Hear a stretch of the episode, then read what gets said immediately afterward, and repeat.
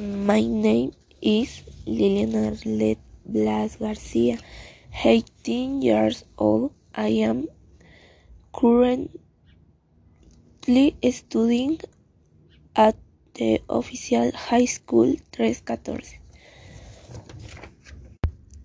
How is life different now? Because everything is different, both economical and socially. What do you think about the pandemic?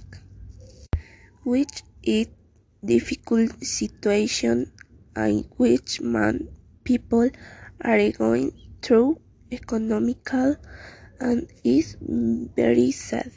What are you getting used to? I don't think it is something traffic like are currently read. What are the good things about this situation? Spend more time with my family.